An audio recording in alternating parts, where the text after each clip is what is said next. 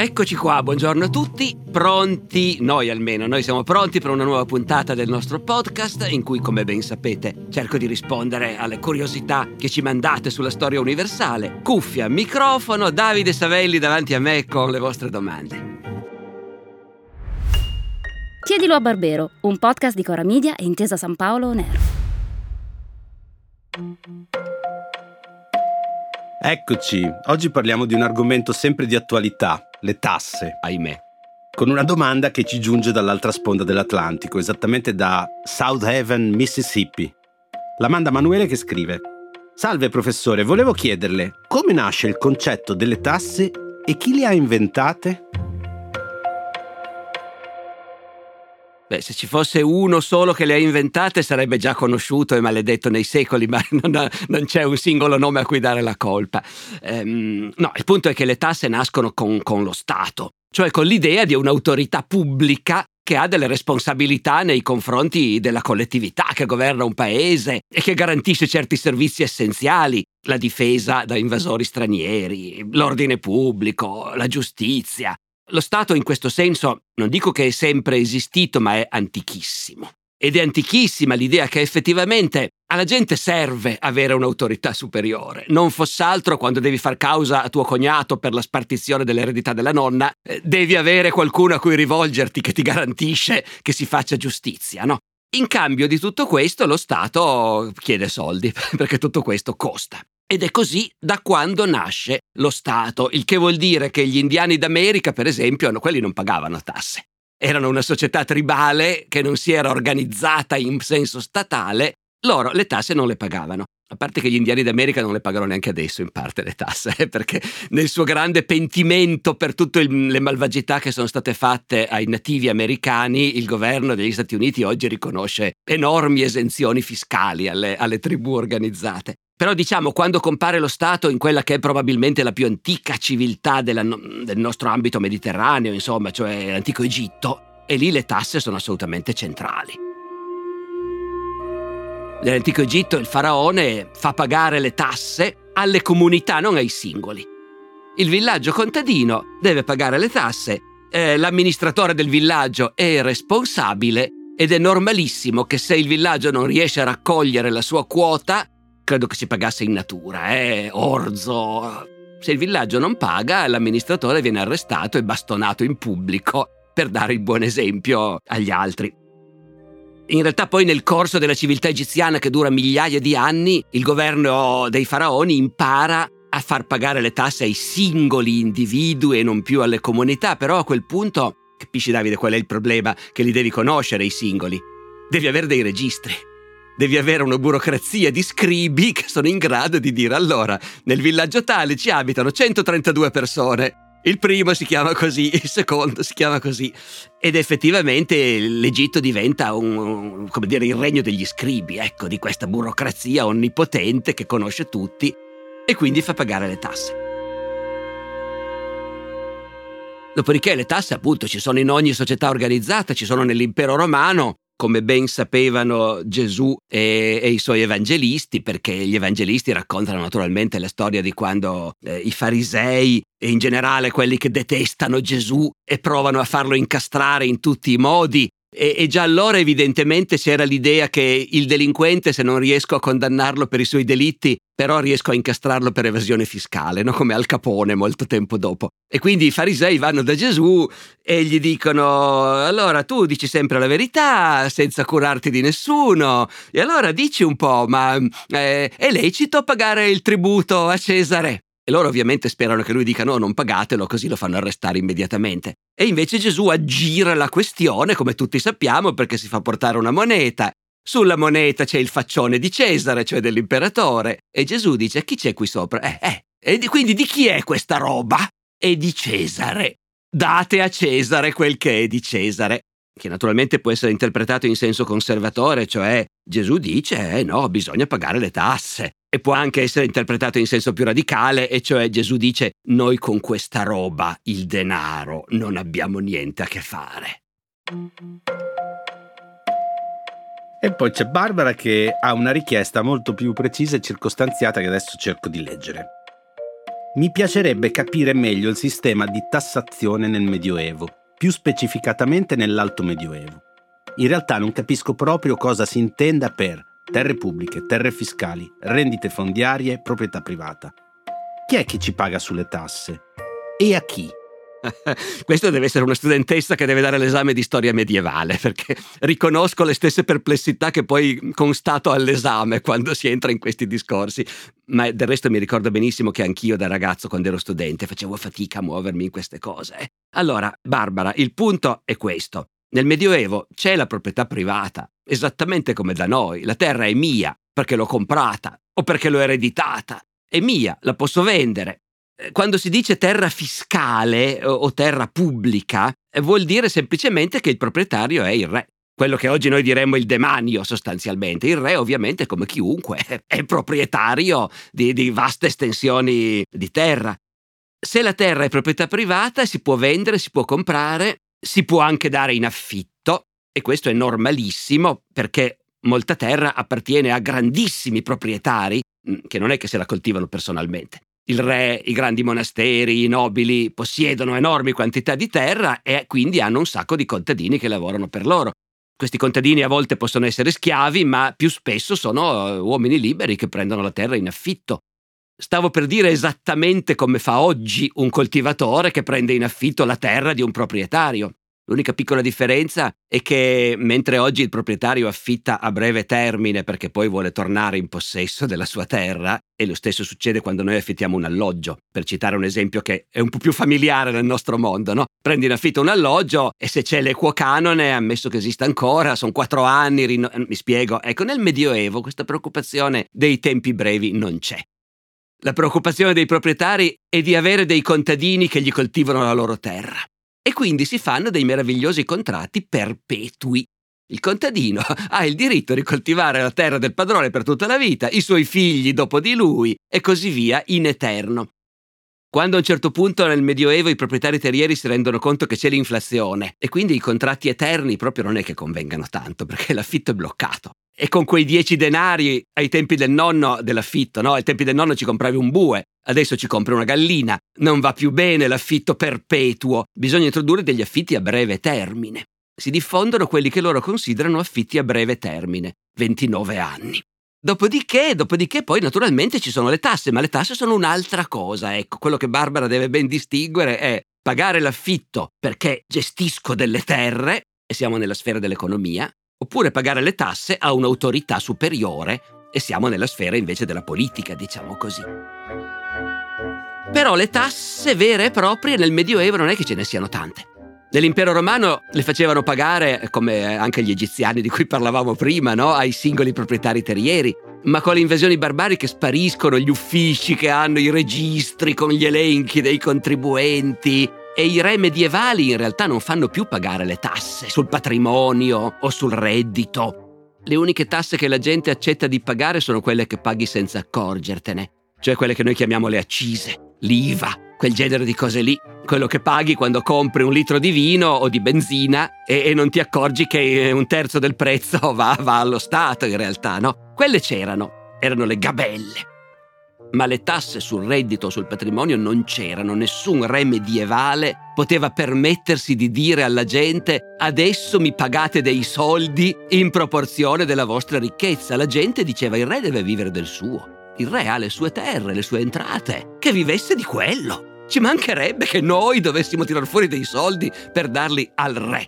E quando un re con grande fatica riusciva a ottenere da un'assemblea di nobili, di vescovi, di mercanti, un regalo in denaro, perché così si chiamava, un donativo, un sussidio si diceva anche. Solo per questa volta, poi se ne riparla e comunque a quel punto non era, non era sul reddito, non era sul patrimonio, era un tanto a testa e poi le comunità se lo spartivano come volevano. Ma la cosa fondamentale è che appunto le tasse sul patrimonio e sul reddito nel Medioevo, epoca beata, non esistevano sostanzialmente.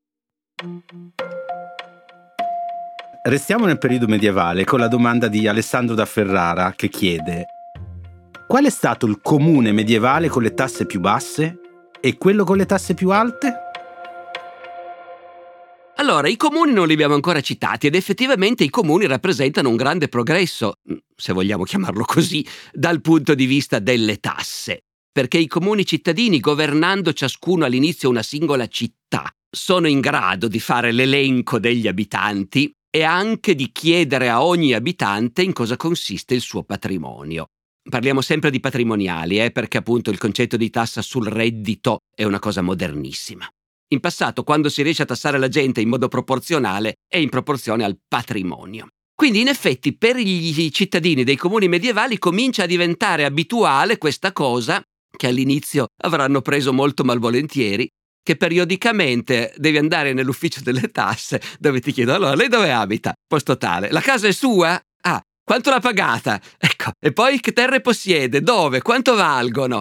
E, e questa cosa diventa, diventa normale, diventa abituale. Per noi medievisti è una benedizione straordinaria perché tu cominci ad avere questi scartafacci dove trovi elencati tutti gli abitanti di Firenze nell'anno 1427, quartiere per quartiere, parrocchia per parrocchia, come è fatta la famiglia e la ricchezza imponibile di ciascuno.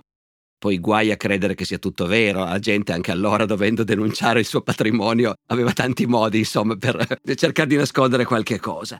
Detto questo, siccome Alessandro chiedeva qual è il comune con le tasse più basse, allora potremmo dire che ci sono dei comuni che in realtà, anche se facevano pagare le tasse, si vergognavano proprio perché l'idea di pagare le tasse era talmente estranea alla mentalità collettiva e perfino in città dove sono i cittadini stessi che governano. E quindi si sa che il governo del comune, se ti chiede delle tasse, è proprio perché è indispensabile, perché sono gli stessi magistrati del comune i maggiori contribuenti. Quindi se impongono le tasse è che proprio ce n'è bisogno nel modo più assoluto. E tuttavia in molte grandi e ricche città, come Firenze per esempio, non si ha il coraggio di dire ai cittadini ragazzi dovete pagare delle tasse. E quindi gli si dice, siccome c'è un disperato bisogno di soldi, stiamo facendo la guerra contro Siena e non abbiamo più i soldi per pagare i mercenari, c'è un disperato bisogno di soldi, ci servono 100.000 fiorini, quindi distribuiamo in proporzione e ogni cittadino fa un prestito al comune. Tutti sanno che questo prestito non sarà facilmente restituito e forse mai, però intanto si accumula, si tiene conto e rimane la finzione che io non sto pagando le tasse, sto facendo un prestito sono obbligato a farlo, ma resta sempre un prestito. Le tasse in senso stretto, zero in quel caso. Sempre Emanuele dal Mississippi. Inesauribile, Emanuele. Perché diciamo che un ascoltatore che ci scrive dal Mississippi merita di essere ampiamente. Sì, sì, ha diritto alla doppia domanda. allora, le chiede: qual è stata la tassa più strana o bizzarra della storia ci sono documenti del passato che riportano una tassa particolarmente odiata? Eh, sono due cose diverse in realtà. Beh, le tasse odiate erano tu, tutte le tasse erano odiate naturalmente, quindi sarebbe difficile fare una classifica. Certamente però quando comincia a comparire l'idea che si può pagare in proporzione alla propria ricchezza, allora sono particolarmente odiate le tasse che invece cadono un tanto a testa per tutti. In Inghilterra nel 300 il Parlamento, cioè appunto quell'assemblea di nobili e mercanti e preti a cui il re doveva chiedere il permesso per ricevere un donativo, il Parlamento nel 300 concede al re a un certo punto di riscuotere una tassa che si chiama la poll tax, che è un tanto a testa. Uno scellino ogni scapolo, due scellini ogni uomo sposato. E la riscossione di questa tassa suscita delle proteste da cui poi nascerà la grande rivolta dei contadini inglesi del 1381 che rischia di far saltare l'intero regno d'Inghilterra e nasce dalla poll tax. Successivi primi ministri inglesi in epoche più recenti, quando studiavano la storia e la conoscevano, evitavano di introdurre tasse come la poll tax un primo ministro che la storia la conosceva poco, anche se era ben decisa a invertirne il corso e c'è anche riuscita, e cioè Margaret Thatcher. La prima grande difficoltà che ebbe quando fu al governo fu che le venne la bella idea di reintrodurre la poll tax. Un tanto a testa, ricchi e poveri non si fa differenza, e anche lì, eh, per un momento, rischio grosso. Quanto alle tasse bizzarre, beh, qui ce n'è, ce n'è una vasta scelta, eh. Direi che una delle più bizzarre è certamente la tassa sull'urina che venne introdotta dagli imperatori romani, da Nerone, poi da Vespasiano. La tassa sull'urina consisteva in questo, che, che nel passato il mondo era più povero del nostro e non si buttava via niente. Non si buttava via neanche l'urina, mentre le, le, feci venivano utilizzate come fertilizzanti, naturalmente, lo sterco di cavallo, si, si raccoglieva tutto, c'erano dei mestieri appositi. L'urina umana eh, invece serviva per altre cose, serviva per la concia delle pelli, per esempio. Cioè c'erano dei mestieri che utilizzavano questo liquido dalle ricchissime proprietà, a quanto pare, ecco. E quindi la raccoglievano. Si facevano affari e si facevano soldi raccogliendo l'urina quando Nerone, ma dopo di lui anche Vespasiano, quindi non è questione di imperatori cattivi e imperatori buoni. Una volta scoperta questa cosa, c'è gente che fa i soldi sull'urina e allora ci dobbiamo mettere una tassa. Un'altra tassa bizzarra potrebbe essere la tassa sulla barba, imposta da Pietro il Grande, eh, che Davide Savelli davanti a me sta sghignazzando perché lui che un po' di barba l'ha sempre avuta, ma ultimamente se l'è fatta crescere molto più lunga. Eh, nella Russia di Pietro il Grande avrebbe avuto dei problemi perché i russi da sempre portavano la barba e gli occidentali a inizio Settecento invece no, la moda era decisamente contraria alla barba maschile e quindi Pietro il Grande, che voleva occidentalizzare la Russia, fra le altre cose, decise che i sudditi dovevano tagliarsi la barba. E chi non si tagliava la barba pagava una tassa. Tempo scaduto. È peccato perché avevo ancora qualche battuta sulla tua barba, ma vabbè, le faremo un'altra volta. Arrivederci a tutti, a risentirci a tutti. E in conclusione, come suggerimento, un disco leggendario, Revolver dei Beatles, 1966. È un brano scritto da George Harrison dal titolo Taxman, dove i favolosi quattro polemizzano proprio sull'eccessivo carico fiscale cui erano sottoposti madre e patria. Una frase del brano recita Now my advice for those who die, declare the pennies on your eyes. Ed ora un consiglio per chi muore, dichiarate le monetine sui vostri occhi che è un riferimento alla tradizione, negli anni 60 ancora diffusa in Inghilterra, di mettere due monetine sulle palpebre del defunto prima di seppellirlo. Tradizione che dovrebbe avere le sue origini nel mitologico pedaggio da pagare a Caronte per essere traghettati nel mondo dei morti ma questo forse lo chiederemo prossimamente al professor Barbero. Eh, però ti interrompo un attimo perché mi viene in mente che c'è anche una canzone piemontese dell'Ottocento contro le tasse è una canzone di Angelo Brofferio, che era uno chansonnier piemontese e uomo di estrema sinistra, quindi grande nemico del conte di Cavour, che invece era un, dire, un conservatore liberale. E c'è questa canzone che è la canzone del contribuente oppresso dalle imposte che il conte di Cavour inventa su qualunque cosa, per cui tutto quello che tu fai arriva all'esattore. E il ritornello è Su su su foras que gloria onor al magnificum Cavour. Quindi fuori scudi e gloria e onore al magnifico Conte Cuore. Il contribuente alla fine dice basta, non ce ne, non ne posso più. Muoio. Almeno nella tomba starò tranquillo. E arriva subito l'esattore. Tasse di successione imposta sui chiodi della bara. Quindi niente di nuovo sotto il sole anche qui.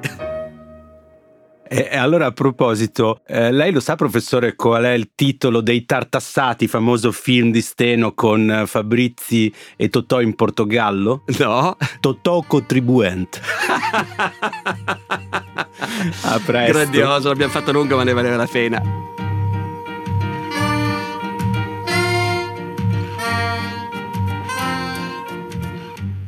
Chiedilo a Barbero è una serie podcast di Cora Media e Intesa San Paolo On Air scritta da Alessandro Barbero e Davide Savelli. Produzione esecutiva Lia Chiovari.